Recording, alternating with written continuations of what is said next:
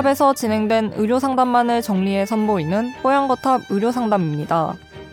이번 상담은 2018년 7월 25일 뽀얀거탑 161화에서 방송되었습니다. 방광염은 여성의 고질병이라고 부를 수 있을 정도로 여성들에게 자주 발생하는 질병입니다. 특히 신혼 때 잦은 발병이 일어나 이것을 신혼 방광염이라고 따로 부르기도 하는데요. 원인이 무엇인지 어떻게 해결할 수 있는지 상담해 드렸습니다. 오늘 뽀얀거탑 의료상담에서는 신혼 방광염에 대해 이야기 나눕니다. 뽀얀거탑에 사연을 보내주세요. 건강상담 해드립니다. tower 타워 골뱅이 sbs.co.kr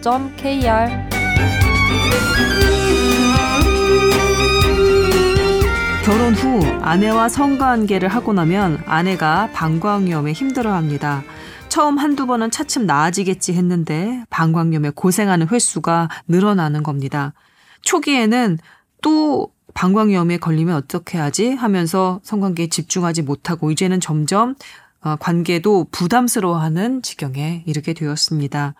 이곳저곳 찾아보니 신혼 초기 방광염에 많이 걸린다고 아예 신혼 방광염이라는 얘기까지도 있을 정도라고 합니다. 하지만 어디에서도 원인이나 예방법 등 자세하게 정확한 정보를 찾을 수는 없었습니다. 다소 민감한 내용이어서 어디 다른 곳에 상담을 할 수도 없고 또 정확한 정보를 알려주는 매체도 없어서 뽀얀 거탑에 사연을 남기게 됐습니다. 라고 적어주셨습니다. 보통 우리 신혼 방광염이라고 하면 원인을 한번 따져봐야 돼요. 근데 보통 결혼해 보신 분이 몇 없죠? 여기? 세 분 정도 되네요. 근데 이게 결혼식을 하고 결혼식 준비부터 바빴을 거고 결혼 준비를 하고 빨리 신혼여행을 갔다가 와서 또 집안 어른들 인사하고 업무 복귀를 하는 그 맞습니다. 과정이 네. 정말 치열하고 바쁘고 힘들어요. 음. 솔직히 남자들은 아무 생각 없거든요. 저는 결혼하면 아, 뭐 이렇게 뭐 물건을 왜 사는데 뭐 선물을 답가 선뭐답 선물을 사야 된대요. 그런데도 신경을 여자들은 쓰고 있고 사실은 정신적 육체적으로 상당히 필요한 상태가 와 있는 거예요. 이 결혼과 신혼여행이라는 게. 그래서 네. 신혼 방광염이라는 거에 사실 큰 카테고리는 이렇게 육체적 정신적으로 힘든 상황에서 음. 방광염이 오는 거죠. 자연적으로. 하나만 더 추가해도 될까요? 네. 보통은 결혼식 날 그 성인이 되고 난 다음에 가장 최저 체중을 찍습니다. 여성분들이. 아, 그래요? 네. 네. 그래서 다이어트 다이어트를 엄청나게 많이 하거든요. 왜냐하면 드레스 핏이 좋아야 된다고 하면서 허리를 뭐몇 인치 이하로 줄이고 몸무게를 뭐몇 킬로그램 이하로 줄이고 그래서 신경을 엄청 쓰고 바쁘고 여러 가지 그렇게 좀 체력적으로 힘든 상황에서 몸무게를 줄이기 위한 다이어트도 병행을 하신다는 거. 그렇죠. 네. 뭐 그런 상태에 첩첩산중이죠, 이게. 어, 그걸 다 해, 헤쳐나가기 위해서는 이런 육체적이나 정신적으로 힘든 상황이 오고, 그때 뭐, 평소 결혼 전에 그런 게 습관화되어 있지 않은 상태에서 부부관계를 하다 보니까 이런 상황에서 이쪽 방광염이나 다른 그쪽 부속 부위들이 염증이 좀 생기는 거죠. 그래서 그거를 신혼 방광염이라고 하는 토탈적인 개념은 이렇게 힘든 때 방광염이 오는 것을 얘기하는 것 같습니다.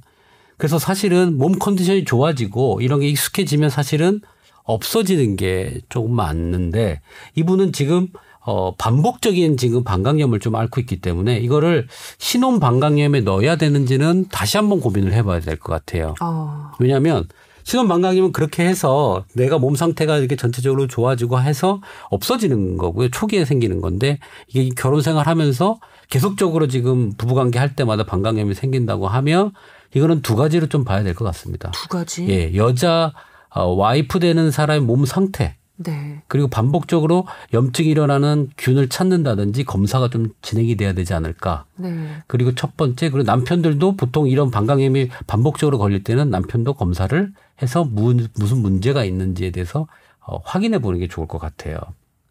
물론 이런 검사 결과로 또 오해를 살 수도 있지만 어 이미 결혼을 하셨기 때문에 음. 이런 부분들이 자, 자기는 모르게 걸릴 수 있는 그런 그 이런 하부 요로 생식기의 염증이 균이 발견될 수가 있거든요. 음. 이건 서로 주고받을 수가 있어요 또. 음. 그러니까 그런 걸 치료할 때 부부가 같이 치료해야 되는 경우도 있거든요. 근데 왜 여성만 방광염에 걸려요? 남자가 그래서 좀 뭐랄까 어, 균을 가지고 있다고 보는 경우도 많아요. 기본적으로 여성의 방광염이 잘 걸리죠. 음. 왜냐하면 요도가 요도 짧기 짧고, 때문에 네. 우리 그런 질이나 아니면은 뭐 생식기 쪽에 있는 정상 세균들이 더 뭔가 리트로스펙티브하게 올라간다고 하는데 그런 요로 감염이 될 수 있는 거꾸로 거슬러 올라갔다고요? 예, 예, 예. 음. 그런 길이가 짧기 때문에 사실 훨씬 더 유병률은 높고요. 사실 저 같은 경우에도 저는 전공의 하면서 힘들 때 방광염 생기더라고요. 음. 그만큼 뭔가 피로하고 과로하고 어, 체력적으로 저하되고 어, 그러면서 면역력 떨어졌을 때 그런 일들이 잘 생기거든요. 음. 그런 사람들 또 재발도 잘 돼요. 음. 그렇게 또 필요한 상황에서는 또 잘 생기고요. 근데 이런 것들을 보면은 저희가 항상 뭐 뽀탑에서도 얘기했지만 숙면이 정말 면역력 유지에는 중요한 것 같거든요. 음. 우리가 부부관계를 한다고 해서 혹시 수면 시간이 많이 짧아, 짧아지진 않았는지 체력적으로 오히려 더 저하되면서 무리하게 하진 않았는지 이런 것들도 점검을 해봐야 될 것 같고요. 그러면서 충분한 휴식과 수면을 보장하는 상황에서도 이런 것 들이 계속 반복되는지 한번 봐야 될 것 같다는 생각은 들긴 합니다. 그래서 이거는 신혼방광염 범죄에서 조금 벗어났을 수 있으니까 네. 그런 걸 좀 체크를 해서 컨디션도 올리고 음. 그게 안 그렇게 했는데도 안 된다 그러면 검사를 해서 다른 것들이 원인인지 좀 찾아보시고 어, 그렇게 하시는 게 좋을 것 같아요.